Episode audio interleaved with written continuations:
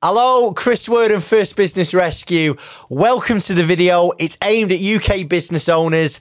And in today's video, I'm going to be answering the question what to do if you can't pay your staff on time this month.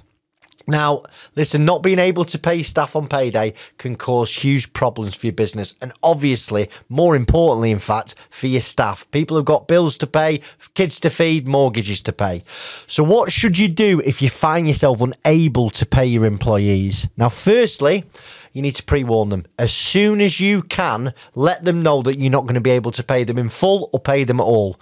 Now, listen, th- this is not going to make them any less upset, but at least they've got time to plan ahead. It's important to communicate with your employees and give them a time scale of when you will be able to pay them.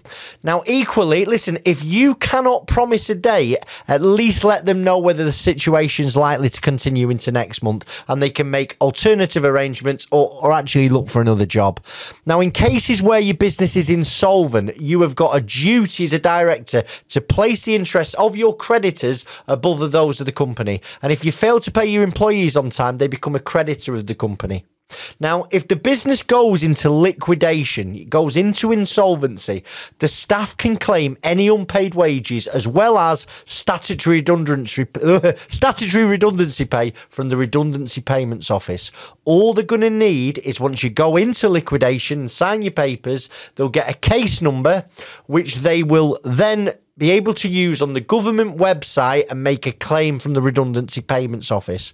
Now, if you are struggling to pay your staff's wages, it's really serious. I mean, come on, this is people's um, people's livelihoods are at stake.